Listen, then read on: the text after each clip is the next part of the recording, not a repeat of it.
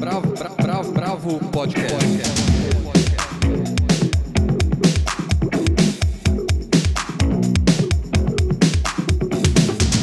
Olá, bem-vindos ao podcast da Bravo. Eu sou Guilherme Werneck. Estão comigo nessa edição Helena Bagnoli, Almir de Freitas e Andrei Reina. Hoje o podcast vai da performance à música, da literatura às séries.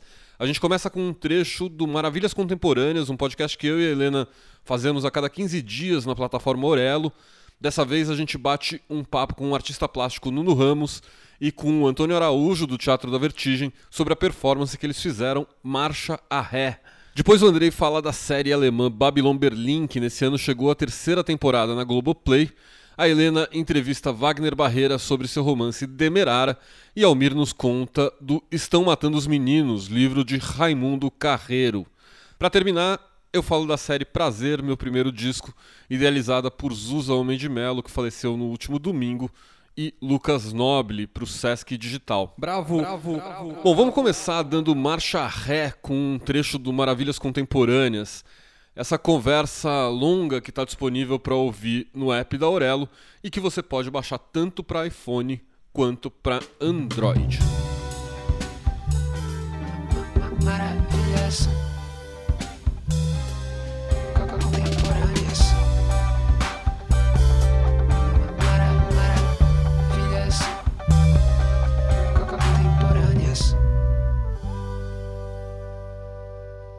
Oi, Gui. Olá, ouvintes. É isso. Hoje vamos falar de quando a arte encontra política. Bom, na verdade, eu acho que a arte sempre encontra política em qualquer circunstância.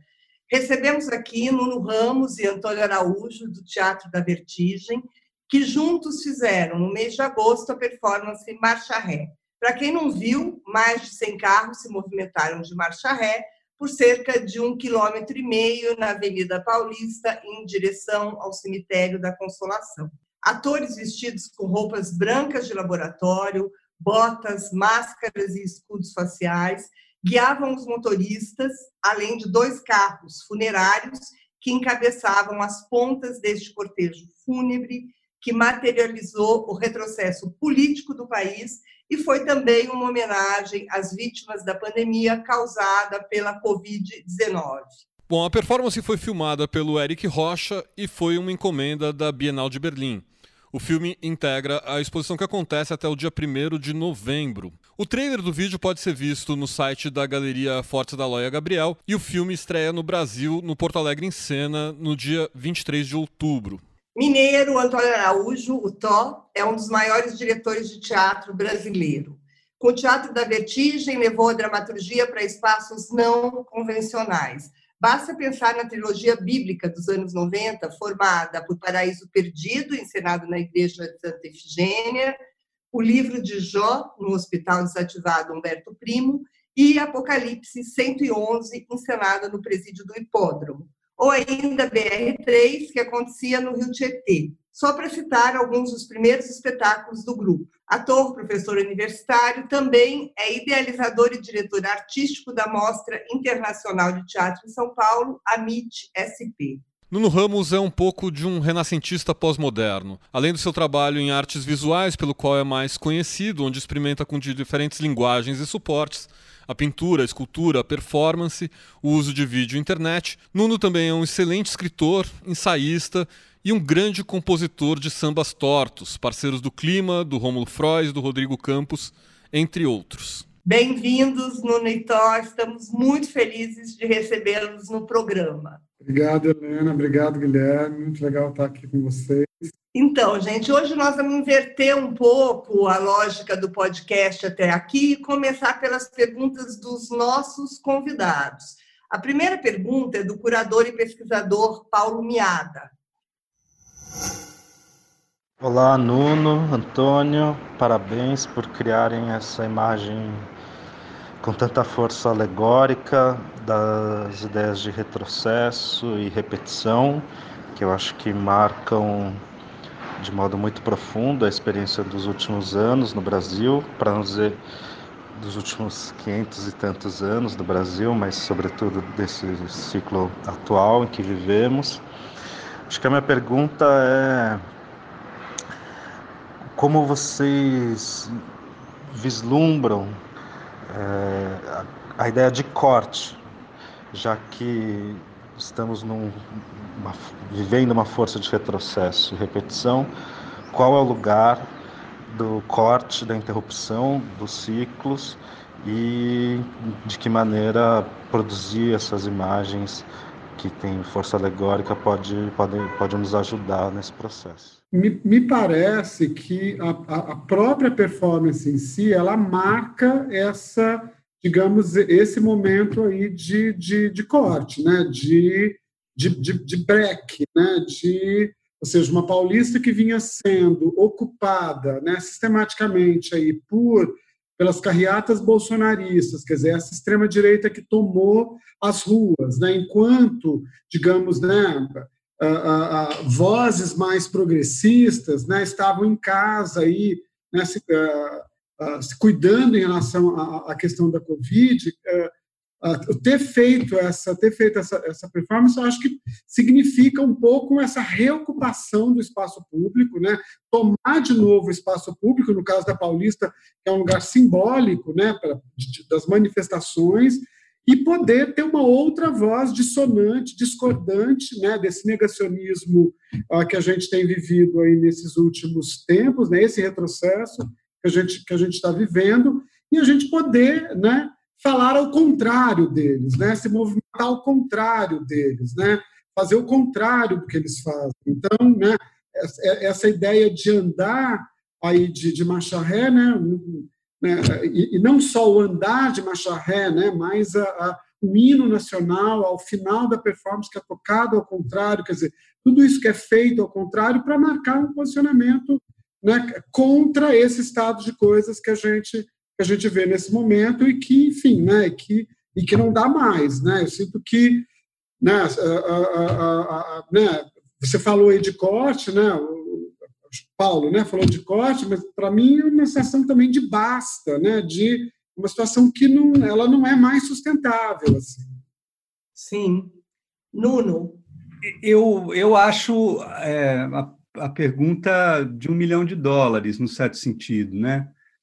Quer dizer, eu acho que tudo que a gente fez, como o Tó é, caracterizou aí bem, foi uma tentativa de corte. Mas eu acho, falando de um jeito um pouco mais assim amplo, para além um pouco dos nossos desejos, a pergunta de, de, difícil de, de responder e um pouco trágica é o, em que medida o bolsonarismo é, reencontra um DNA nacional ou em que medida ele é um corpo anômalo. Né? Quer dizer, em que, em, em que proporção essa barbaridade que a gente está vivendo é identitária, é nossa, ou em que medida ela não ela não é, ela é simples, enfim. Claro que a tendência de todos nós é tomar essa brutalidade como como aquilo que ela é, como alguma coisa que você tem que lutar contra e expulsar.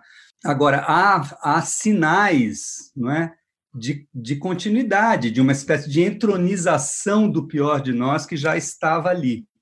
Em que medida esse corte, nesse sentido, é, é, se dá no próprio bolsonarismo, em que medida há uma capilaridade entre o que ele trouxe e o que nós éramos. Né? não estou falando só assim no sentido não de, de, de governo de um partido ou de outro, estou falando numa coisa né? O Raimundo Faoro, no livro Os Donos do Poder, ele tem um último capítulo que é lindo, que se chama Uma Viagem Redonda, como se fosse um círculo. Esse tema do, do círculo, para mim, é muito forte. Eu tentei escrever até um ensaio chamado O Palácio de Moebius, que era uma tentativa de ler a cultura nossa pela ideia de, desse circuito meio infindável que, eu, que há no no Anel de Moebius, que é essencial para Lígia Clark, para o Elliot Sica, enfim.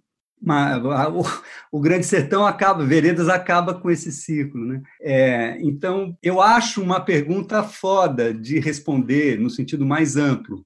Agora, é, isso acho que para mim, para todos nós, não diminui em nada o desejo de combater. Né? Quer dizer, eu acho que isso que está aí a gente combate com o que der.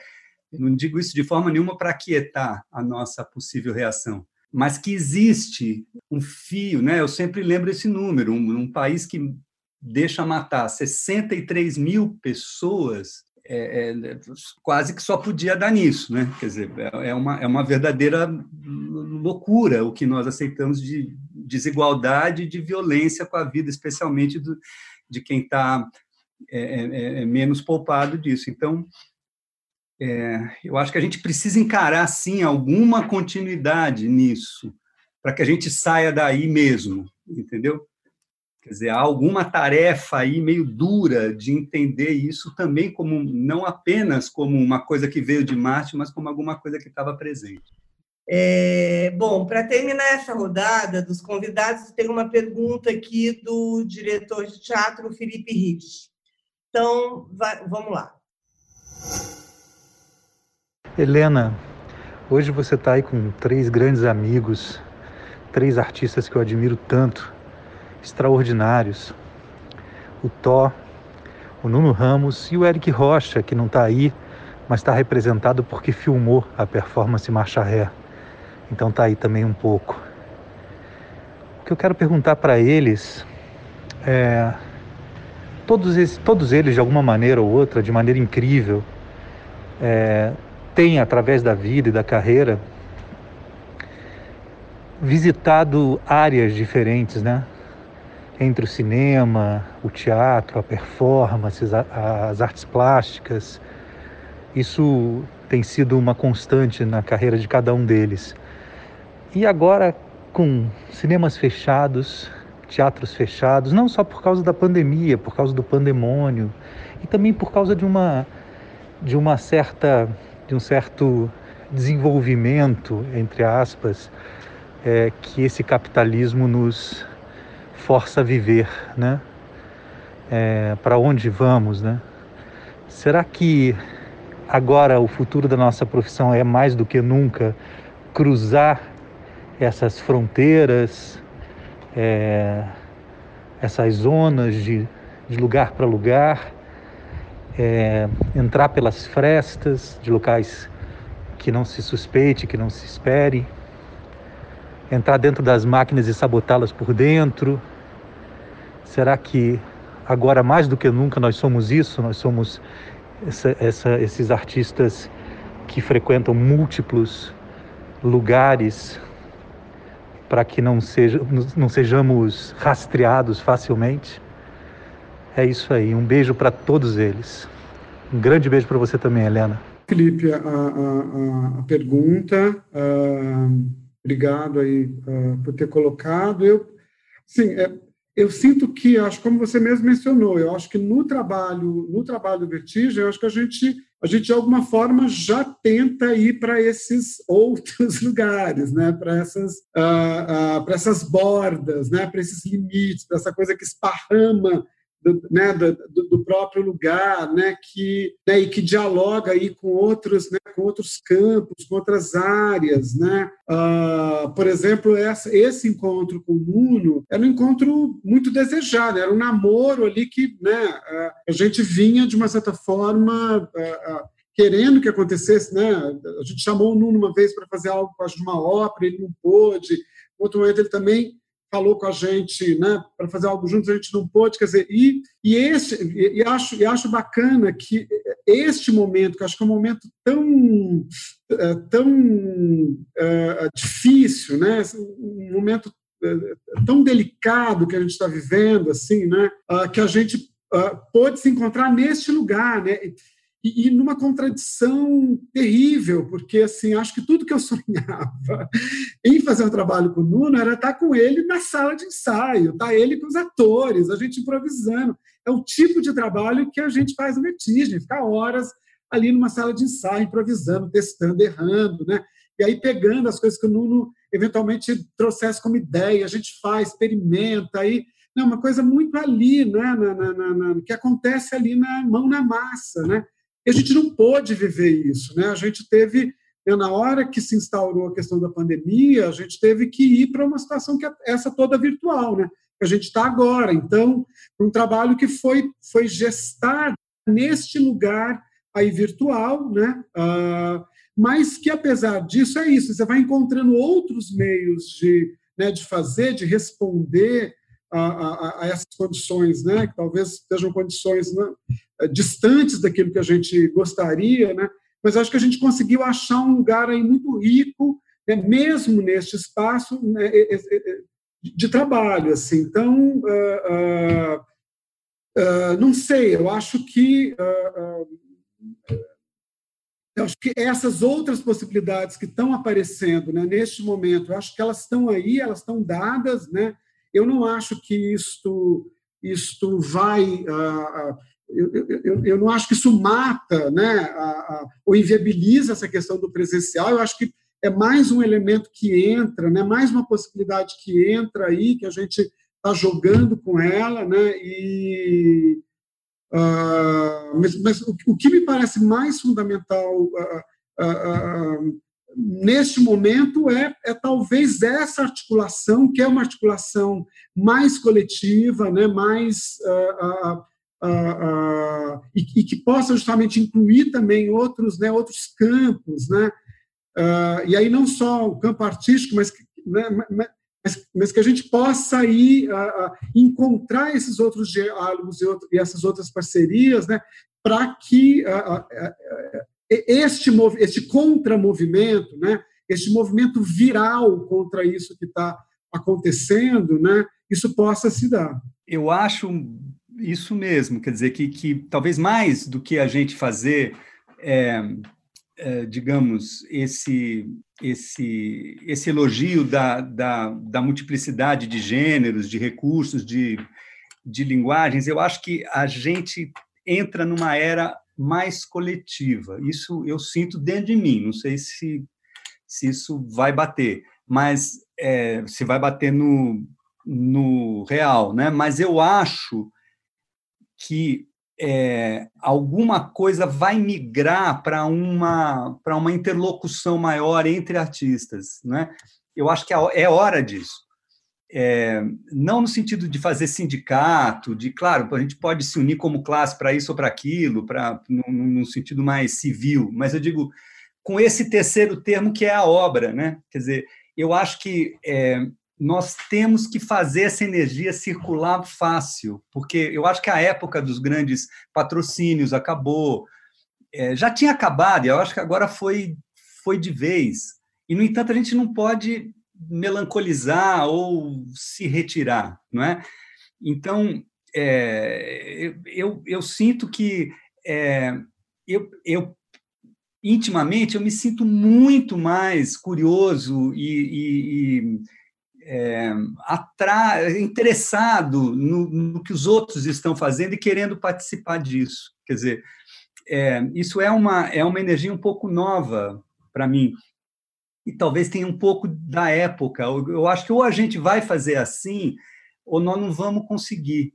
A coisa presencial, Felipe, eu acho que você concorda com, com, com, comigo, quer dizer, eu acho muito difícil fazer arte sem isso. E um, um, tesão absoluto de ter feito essa performance foi que nós conseguimos fazer uma coisa presencial dentro de uma linguagem é, responsável ou anti-bolsonarista, nesse sentido de preservar as pessoas. Nós pusemos isso na peça, né? O carro, aqueles caras vestidos de, de apicultores, é, as máscaras, isso tudo que o Eric é, enfatizou muito no, no filme dele. Quando vocês virem o filme, vocês vão, vão ver é, é, eu acho que a gente conseguiu botar isso no nosso ao vivo, que aquilo tem aquele cara tocando no alto de um, de um, de um pórtico sozinho ali entre os mortos e os vivos, isolado mesmo, e tocando hino às avecas, aquilo é um isolamento mesmo que a gente põe na peça, né? Mas é presencial. A gente, a gente tinha pensado inicialmente em fazer um show, uma coisa assim que fosse um negócio forte no final, mas aí a gente viu que não, que não tinha como, e o, o, isolamento daquele cara tocando o seu, o seu sopro ali, desse tamaninho, né, é, é, eu acho que conta muito do que a gente teve que assimilar na nossa, na nossa performance. Então, é, eu acho que presencial é, puta, é foda abrir mão, né? Quer dizer, é, tanto para mim como artista plástico, a matéria, como imaginando esse, essa coisa ao vivo que tem, né? E, quer dizer, não estou falando, acho que teve, já teve muita coisa legal nesse sentido meio híbrido que as pessoas estão fazendo hoje em dia e tal, né? Dessas enormes lives ou, ou, ou peças é, que são ao vivo, mas são por via eletrônica. Mas eu acho que essa coisa ao vivo volta, de um modo ou de outro volta. Mas eu acho que a luta agora, eu acho, é achar, digamos assim, o pulso básico da energia da arte e, e, e atrás disso. Quer dizer, onde é que está batendo? Onde é que tá onde é que o coraçãozinho dela está rolando? Entendeu? A gente tem que ir atrás, a gente tem que fazer esse negócio bater. E isso eu acho que é uma tarefa que talvez não gere obra-prima, mas quem sabe gera um, um tapete novo de relações, entendeu? Profícuo, quer dizer, que, que traga o, o desejo de linguagem de volta por todo lado. Eu, eu acho que é essa, é isso que eu acho que é um, talvez uma era nova, é essa coisa mesmo de jogar o tempo todo, todos juntos. Acho que isso me parece um projeto bacana. Bravo, bravo, bravo. bravo. Agora vamos para o mundo das séries. Oi, Andrei, vamos para a Alemanha? Olá, Guilherme. Espero que você, todas e todos que nos ouvem agora, estejam bem, na medida em que o calor e a pandemia permitem. Depois de adiar por algum tempo, eu finalmente assisti nas últimas semanas a série alemã Babylon Berlim, que não é exatamente nova. As duas primeiras temporadas são de 2017, enquanto a terceira e até agora a última foi exibida em janeiro desse ano na Alemanha e chegou ao Globoplay em meados de junho. Depois de maratonar a série, eu fiquei surpreso por haver tão poucos comentários sobre ela por aqui. Em primeiro lugar, pela dimensão da empreitada. Só as duas primeiras temporadas custaram mais de 40 milhões de euros, ou cerca de 260 milhões de reais, o que faz dela a série alemã mais cara já produzida, o que só foi possível graças a uma parceria inédita entre a TV pública do país e o canal pago Sky One.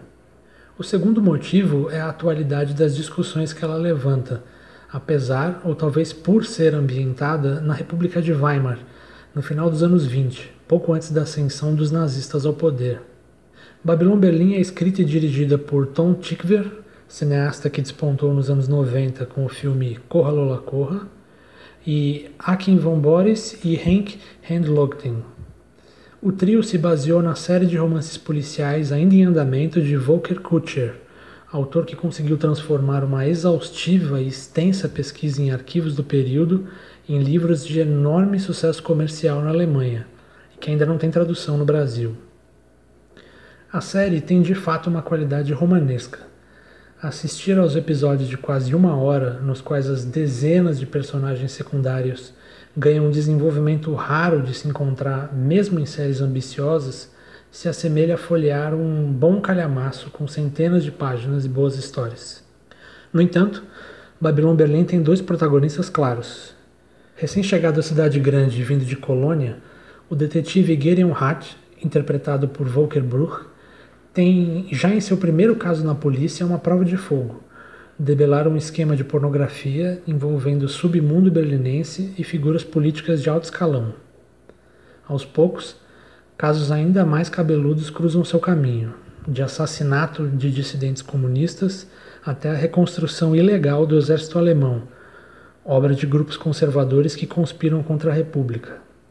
Nesse momento, a trama policial se adensa, e ganha cada vez mais contornos políticos, na medida em que a série evidencia as forças em disputa naquele período. A outra protagonista é Charlotte Ritter, uma jovem de origem proletária que vive intensamente a vida noturna de Berlim, ao mesmo tempo em que enfrenta uma verdadeira ciranda da viração para ajudar a família e realizar o seu sonho, se tornar a primeira investigadora mulher da polícia de Berlim.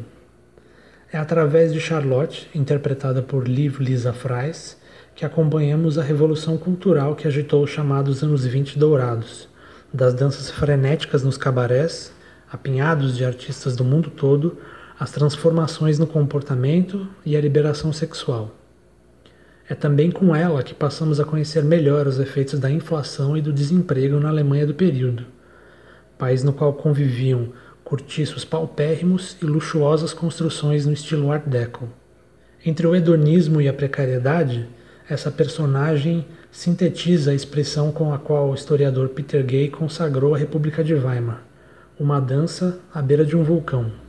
A direção de arte da série impressiona e faz dela provavelmente a melhor representação daqueles anos desde outra série, Berlim Alexanderplatz, clássico e obra-prima de Rainer Werner Fassbinder, baseada no romance de Alfred Dublin. Não é preciso se esforçar para identificar marcos daquele período em cenas da série. A Ópera dos Três Vinténs de Bertolt Brecht, por exemplo, serve de pano de fundo para uma eletrizante tentativa de assassinato a la Hitchcock. Também é divertido ouvir a orquestra Mocha Eft, formada para a série, tocar os ritmos populares da época e que em seguida seriam banidos pelo nazismo, como o jazz dos negros americanos e o klezmer dos judeus.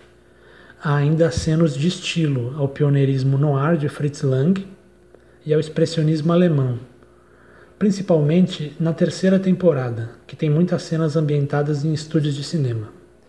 Isso posto, apesar de muito bem acabada, Babylon Berlim tem também alguns pontos fracos.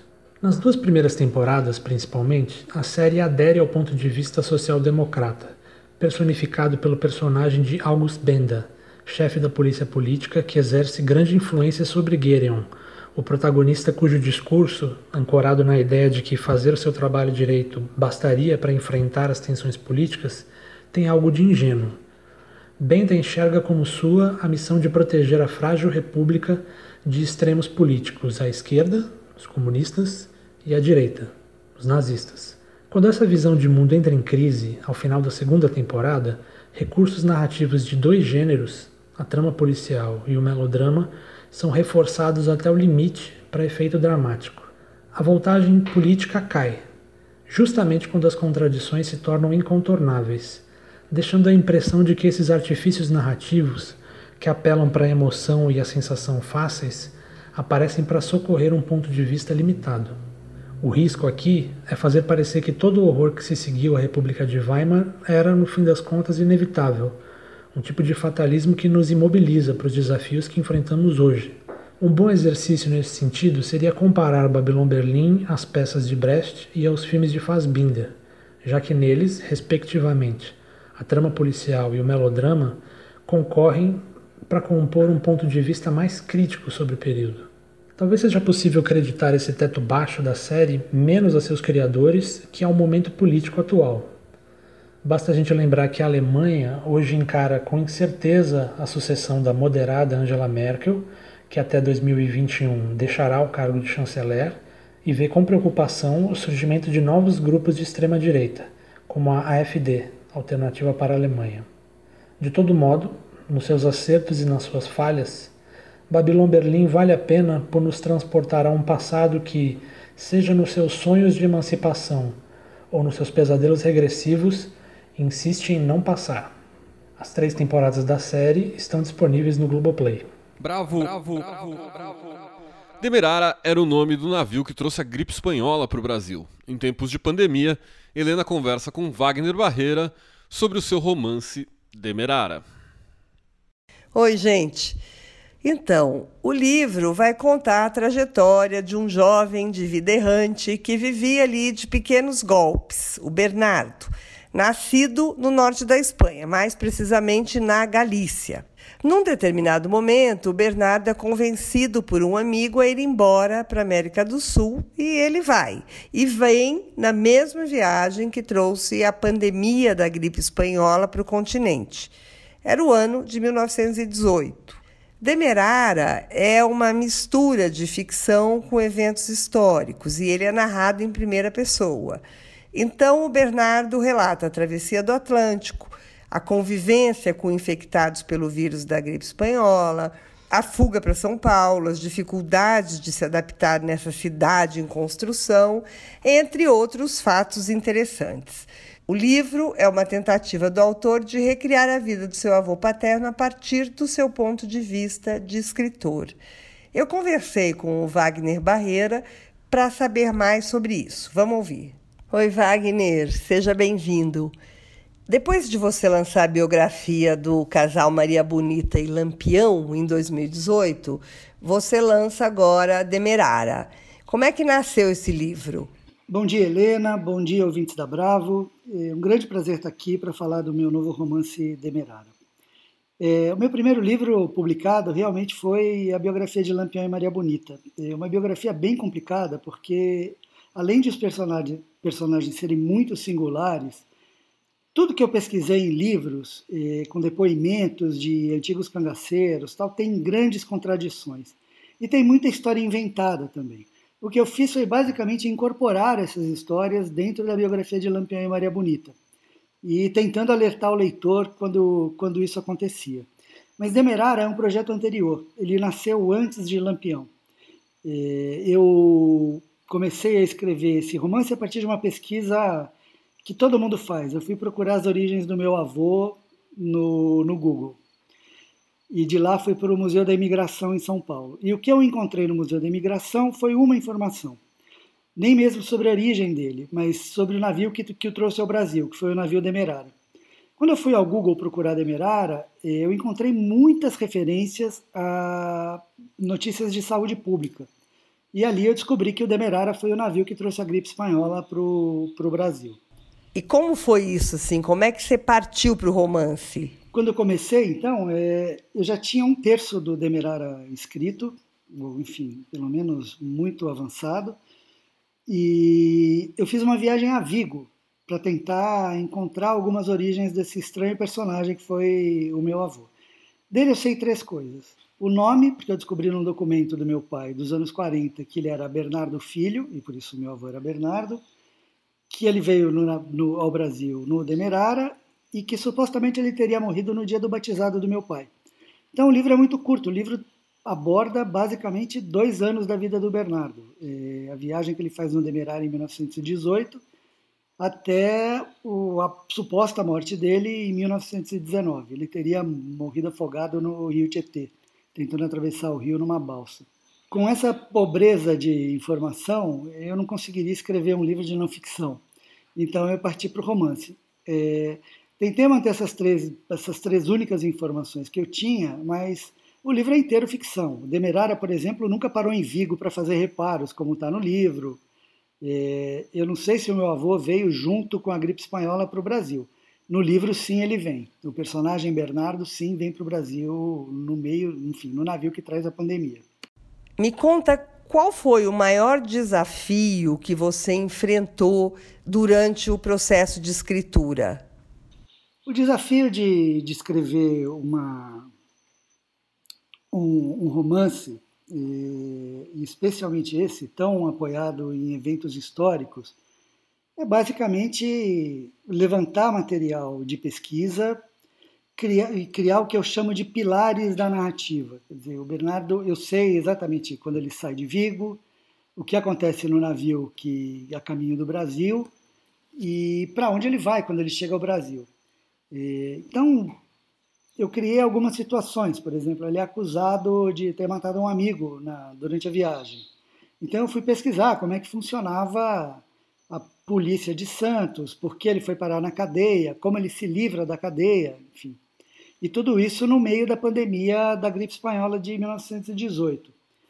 Eu acho que a diferença basicamente é essa, a diferença é que essa miséria de informação que eu tive, que eu tinha sobre meu avô, me permitiu inventar e, e garantiu que é, enfim, que definitivamente eu não teria outra alternativa para escrever sobre, sobre ele que não fosse escrever um romance.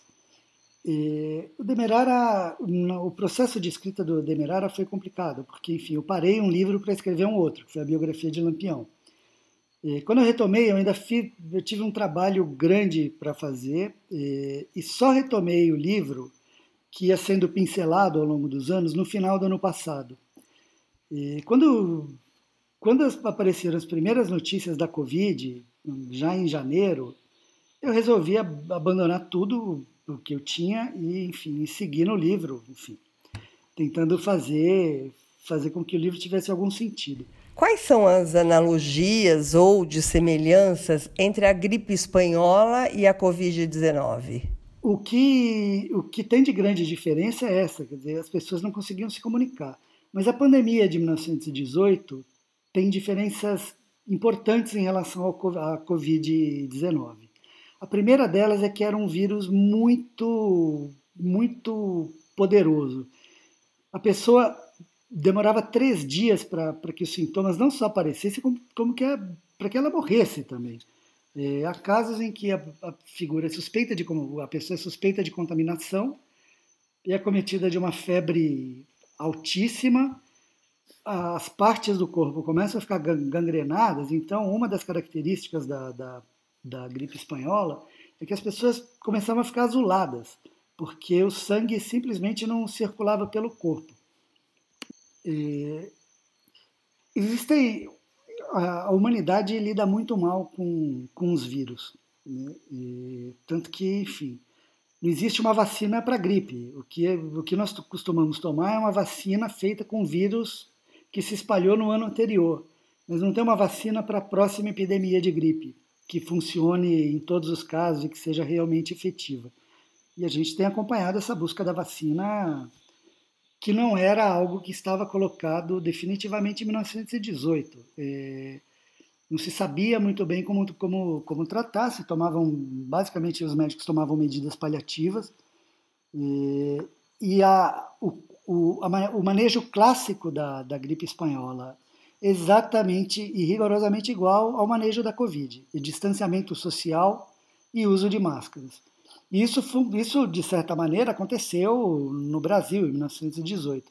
É bom lembrar que a, a gripe espanhola começou com o mundo em guerra. As grandes movimentações do período eram movimentações de tropas que saíam dos Estados Unidos e iam para a Europa. E a partir dali ela se espalhou. E se fala muito hoje do vírus chinês, o que é uma tolice, porque basicamente o caminho das viroses, em geral, vem da Ásia porque as pessoas estão mais aglomeradas, enfim, não tem uma não tem um karma cósmico que diga que o, o, o, vírus é uma maldade oriental contra o mundo ocidental, muito ao contrário. A gripe espanhola, pelo menos na maior parte das pesquisas, eh, teria se originado nos Estados Unidos, em campos militares dos Estados Unidos. E foram os americanos que levaram essa gripe primeiro para a Inglaterra e depois para o continente europeu, enfim quando eles estavam nas trincheiras, em movimento de tropas na retaguarda. Então. A gripe pegou todo mundo. É curioso que ela, que, que ela tenha passado para a história como gripe espanhola, porque a única, a única razão de, de ela aparecer como espanhola é que a Espanha era um país neutro né, e não tinha censura. Então, jornais podiam publicar o que de fato estava acontecendo. Quando ela se espalha pelo resto do mundo, todo mundo começou a colocar a origem da gripe como se fosse a Espanha, o que é mais um equívoco histórico. O meu personagem não tem muito tempo para lidar com essas questões, porque o livro é narrado em primeira pessoa. Não tem uma explicação. A gripe aparece e é um fato que eles precisam lidar. Ele, ele e os outros personagens que, que participam da narrativa. É, de fato, houve uma quantidade de mortos absurda, se fala entre 20 e 100 milhões de mortos. A gente chegou há alguns dias ao, ao primeiro milhão de mortos pela, pela Covid, porque a gripe era muito, muito severa. Essa severidade da gripe fez com que a pandemia durasse menos. É, então, em São Paulo, dois meses depois do primeiro, do primeiro caso, não tinha mais quarentena e, enfim, a vida tinha voltado ao normal. Porque o, o vírus era tão avassalador que matava o hospedeiro. Quando você mata o hospedeiro, você tem mais dificuldades para se reproduzir. Demerara era um navio, né? Conta um pouco para gente sobre o protagonismo dele no seu livro. Sim, o Demerara era, era o navio que, que trouxe a gripe. É um, é um navio. É o segundo Demerara, na verdade. Existia um veleiro inglês com esse nome que teve uma, uma existência horrorosa, assim, e, e naufragou. Ele termina, a vida do, do primeiro Demerara termina com um naufrágio. O segundo Demerara, que era um vapor, fazia a linha Liverpool-Buenos Aires. E, e é um navio heróico para a Marinha, a Marinha Britânica, porque era um navio mercante e foi o primeiro navio mercante inglês a afundar um submarino alemão durante a Primeira Guerra. Então ele não só virou um grande navio, um navio heróico, como também virou um alvo. Todos os submarinos alemães tinham como objetivo afundar o Demerara. Era um navio grande, enfim, como, esses, como, um grande, como os grandes navios transatlânticos né, da, da época. Tal. Foi construído na Inglaterra o que ele tem de, o que ele tem de protagonismo no, no livro é que o contato com a gripe espanhola o primeiro contato do personagem com a gripe espanhola, ele fala muito da doença, tal, mas sempre deixando a doença para lá, não, não, dando muita atenção. O primeiro contato que ele tem com a doença, efetivamente, com as pessoas morrendo, é no Demerara. É, e o navio pegou, enfim, ficou com esse carro. O navio continuou operando por mais uns 20 anos, pelo menos. Trouxe muita gente para o Brasil é, mudou a rota, parou de fazer a rota, a rota atlântica e fez uma rota mediterrânea, trouxe muitos italianos para cá também. Mas basicamente o que o navio tem de importante na, na, narrativa é essa, é onde a gripe, é onde a gripe aparece. O que você descobriu assim de mais interessante na pesquisa que você fez para dar suporte ao romance? Eu, eu, a pesquisa para o Demerara foi, foi algo extraordinário. Né? Como eu disse antes, eu precisava de, de pilares narrativos para sustentar o meu personagem. Ele tinha que sair de um lugar e chegar em outro. O livro é. Eu não diria que é um, um, um, um livro de viagem, mas é, o personagem tem bastante movimento.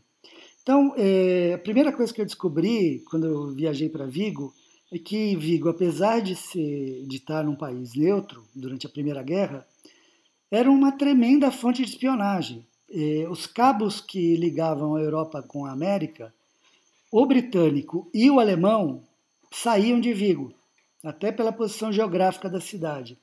Então tinha um movimento de espionagem e, bom, Matahari andou por Vigo foi a grande, o ícone da espionagem da Primeira Guerra, ela andou, andou saracoteando lá por Vigo, enfim.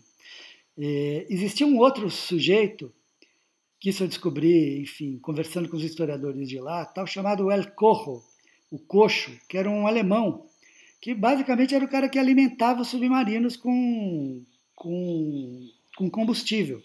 Então o cara vivia em Vigo, contratava um, um, uns marinheiros galegos e o, os navios na saída, na embocadora, na embocadura da ria, como eles chamam, né?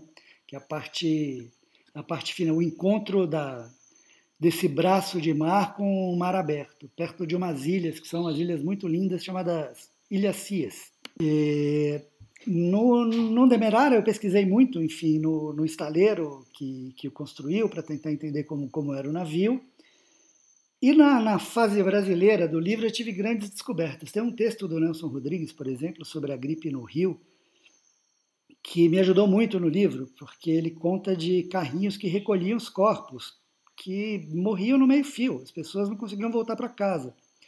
E, e isso avançou depois, esses carrinhos começaram a recolher cadáveres dentro das casas. E o Bernardo acaba tendo que enfrentar essa tarefa, porque é o jeito que ele encontra de sair da, da cadeia onde ele está.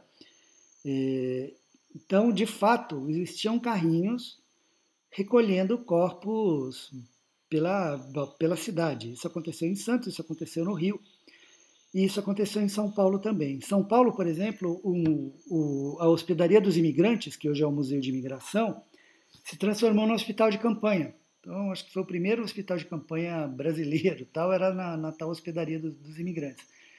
E o, o que a gente tem hoje de grande referência epidemiológica, que é o Emílio Ribas, foi um hospital também construído para combater para combater a gripe espanhola. Emílio Ribas era um dos médicos que estava à frente desse desse combate no Brasil.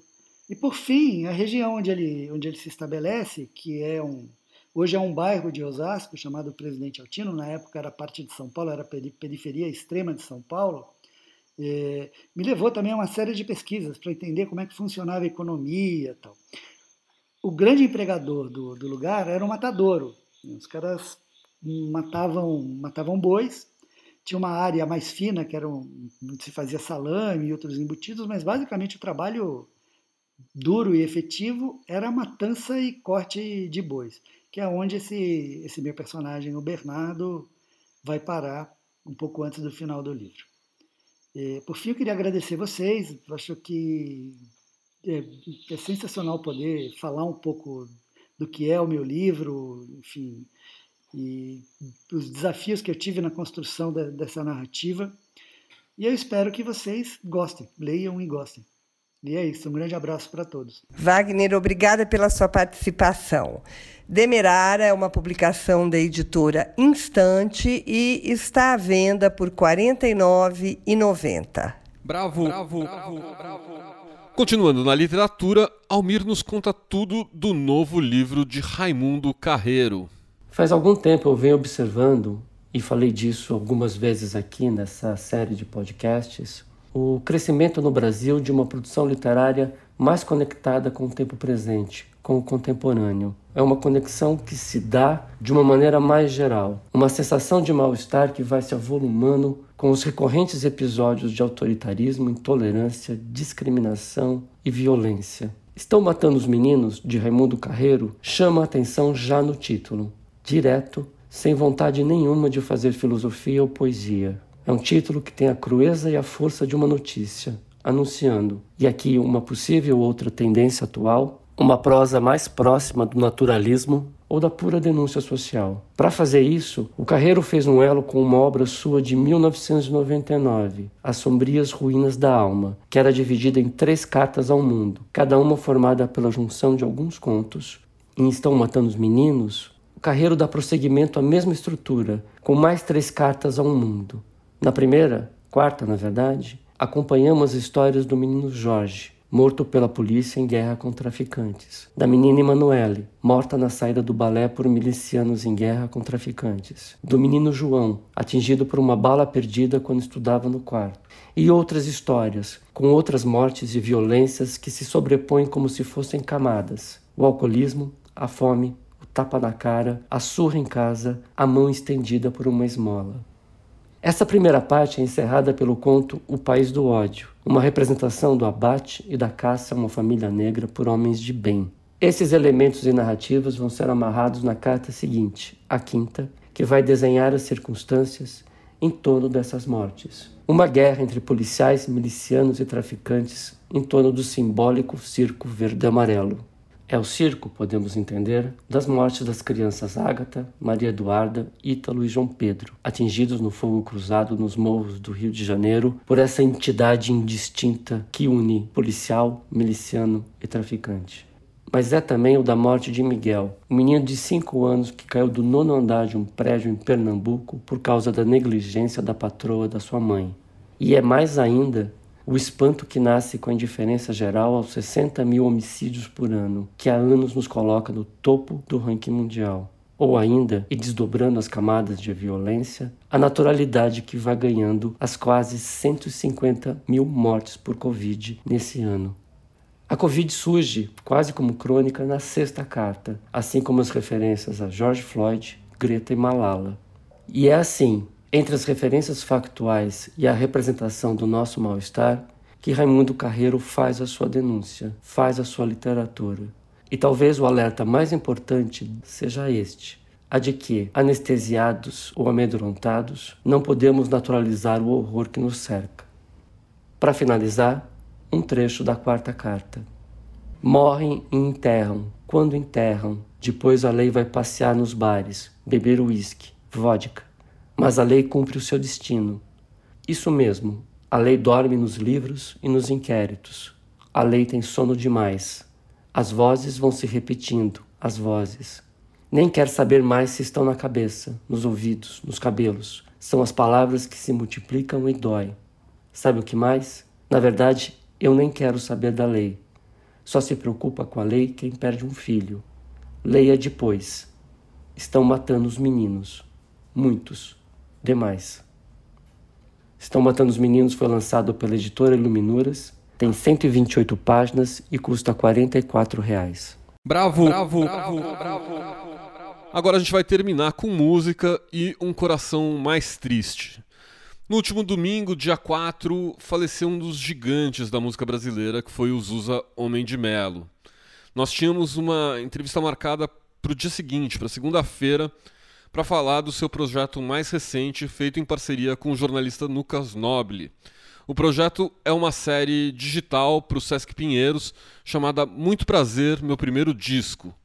O nome é bastante autoexplicativo, mas a série registra entrevistas com grandes artistas para falar de seus álbuns de estreia, conduzidos pelo Lucas e pelo Zusa e com mediação da também jornalista Adriana Couto. O primeiro episódio da série foi ao ar no sábado passado, está disponível tanto no YouTube do Sesc Pinheiros quanto na plataforma do Sesc Digital. O convidado dessa edição é Gilberto Gil para falar de Louvação, seu disco de 1967. O formato é super clássico, mas nem por isso é menos delicioso, assim. A ideia era ser uma série mensal, mas com a morte do Zusa foi obviamente interrompida. Ainda bem que um segundo programa já está gravado com Chico Buarque, mas ainda não tem data de estreia. A conversa sobre louvação é uma delícia, assim, e ver o encontro dos amigos é super comovente, né? O formato é, é, de falar, assim, de focar nas faixas dos discos separadamente, e aí a conversa vai revelando todo o contexto do que estava em volta, seja criativo, seja político, seja social, né? as ideias que acabam tornando algo de um interesse bem mais amplo do que simplesmente o interesse musical, né? Eu separei um trechinho do programa para vocês terem uma ideia, um trecho que fala da canção Ensaio Geral. Vamos ouvir o Zusa e o Gil. Gil, uh, em 1967, em 1966, portanto, antes desse disco, você havia inscrito uma canção no Festival da Record de 66, que foi cantada pela Elis Regina, e que é uma espécie de preâmbulo a isso que iria acontecer chama-se Ensaio Geral. Geral. Era da, de todas as canções que surgiram nesse célebre festival por causa do empate de a banda com Disparada, uhum. aquela canção que mais impactava o público e os artistas e a todos os espectadores da TV Record e no sentido político. É, ensaio geral tinha um conteúdo. E qual, como foi a sua reação em, eh, no que diz respeito à receptividade do ensaio geral, se estava dentro do seu, do, do seu foco ou não? Claro, evidente, era a minha expectativa, era de que a, a canção fosse compreendida exatamente naquilo que ela é, significava, naquilo que ela buscava é, enfatizar como elementos de enfim, de protesto.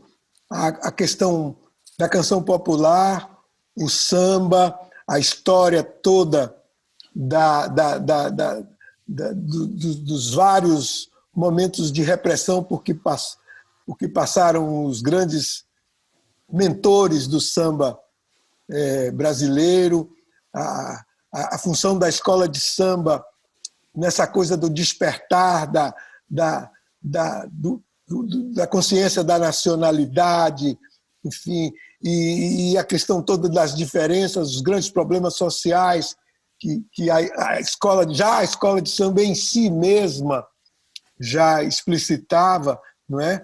Negros pobres é, das periferias do Rio de Janeiro, de São Paulo, de outras cidades, enfim, ali estabelecendo a, a luta pela pela, pela possibilidade de, de, de, de manifestar seus, suas linguagens, seu discurso e etc. O protesto implícito que já havia em tudo isso, e tudo isso descrito de uma maneira muito, muito poética e muito, muito é, entusiástica naquela canção. Né?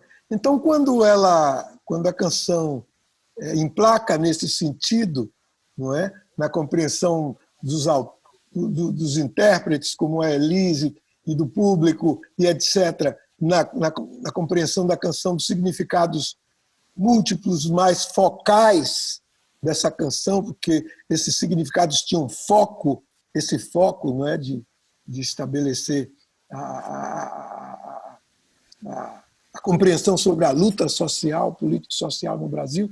Então, ela só, isso tudo só me, só me, me deu. prazeres. Né? Bom, é nesse clima amistoso que a conversa se estabelece. Né? É muito interessante voltar ao primeiro do disco, porque é um momento, normalmente, em que o artista é todo potência. E não raro, os primeiros discos vêm com uma energia, assim, principalmente quando são boas estreias, que acabam sendo mais lapidadas nos discos seguintes. Assim, é uma energia bruta muito interessante, né? Entre críticos de música, é comum olhar para o segundo disco como o passo mais difícil na carreira de um artista, justamente porque é nele que as ideias começam a decantar, assim, e começam a, a transformar essa força explosiva da estreia num caminho mais pavimentado, assim, que vai dar mais peso e substância para o resto da sua obra, né? Mas olhar para os primeiros discos de artistas consagrados, ou seja, esses que já fizeram essa transição e que a gente sabe que vão dar frutos melhores e melhores ao longo da sua carreira, é um desses exercícios deliciosos. Assim. Louvação, em particular, é um grande disco, né? traz o Nordeste para o primeiro plano, tem aquela mistura de bossa nova, de canção brasileira que é incrível.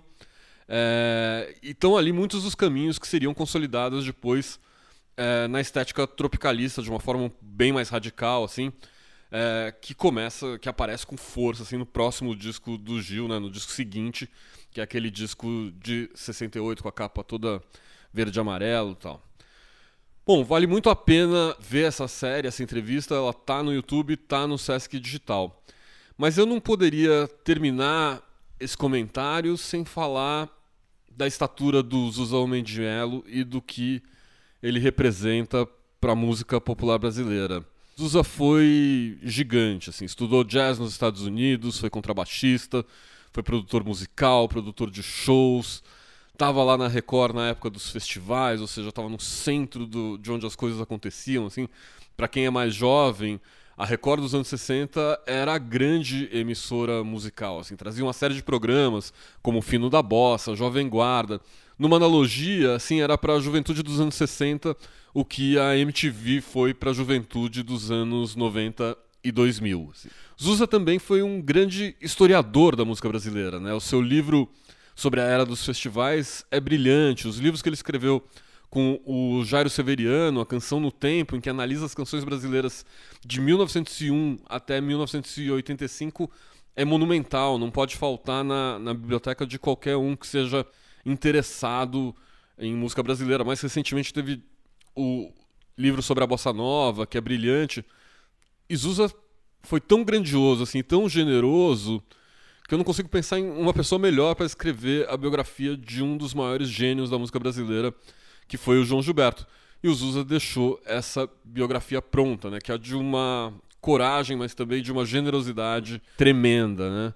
Acho que muita gente como eu, que gosta de música, tem na figura do Zusa uma grande fonte de inspiração. Assim, para mim pessoalmente, ele indiretamente ajudou a abrir a minha cabeça para música. Assim, adolescente eu era muito roqueiro, muito fechado, e meu pai era advogado dele e ele sempre me dava ingressos para o free jazz. Eu acho que foi indo ao free jazz, indo sozinho, assim, muitas vezes, porque meu pai não era exatamente um fã de música. Foi indo e assistindo aquela gama maravilhosa de artistas que eu aprendi a amar a música em toda a sua diversidade. E que, óbvio, que isso acabou impactando numa série de escolhas que vieram depois, inclusive, a de virar jornalista.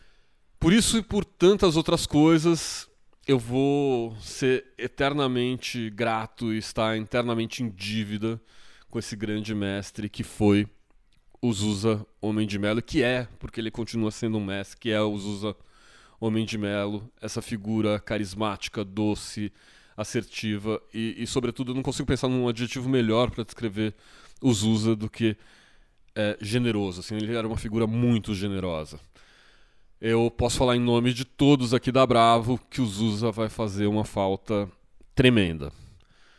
Em homenagem ao Zusa e ao Gil, também outro dos nossos gênios da música brasileira, vamos terminar esse podcast com uma gema do Louvação. Roda. Até a próxima.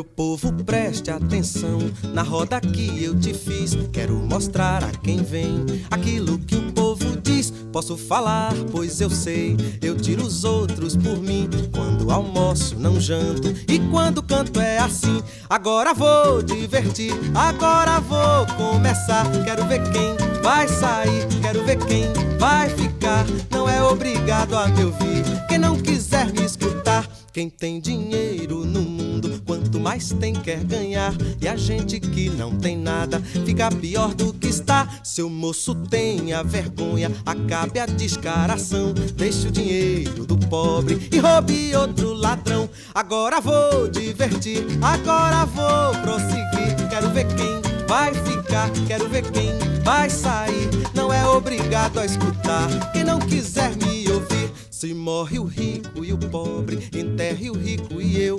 Quero ver quem que separa o pó do rico do meu. Se lá embaixo há igualdade, aqui em cima há de haver quem quer ser mais do que é. Um dia há de sofrer, agora vou divertir, agora vou prosseguir. Quero ver quem vai ficar, quero ver quem vai sair. Não é obrigado a escutar, quem não quiser me ouvir. Seu moço tenha cuidado com sua exploração. Se não lhe dou de presente a sua cova no chão. Quero ver quem vai dizer, quero ver quem vai mentir. Quero ver quem vai negar aquilo que eu disse aqui. Agora vou divertir, agora vou terminar. Quero ver quem vai sair, quero ver quem vai ficar. Não é obrigado a me ouvir, quem não quiser me escutar. Agora vou terminar, agora vou discorrer. Quem sabe tudo e diz logo, fica sem nada a dizer. Quero ver quem vai voltar, quero ver quem vai fugir, quero ver quem vai ficar, quero ver quem vai trair. Por isso eu fecho essa roda, a roda que eu te fiz, a roda que é do povo, onde se diz o diz, onde se diz o que diz, mas onde se diz o que diz, onde se diz o que diz. Onde se diz o que diz, onde se diz o que diz, mas onde se diz o que diz, onde se diz o que diz, onde se diz. Bravo, bravo, bravo, bravo, bravo, bravo, bravo, bravo podcast.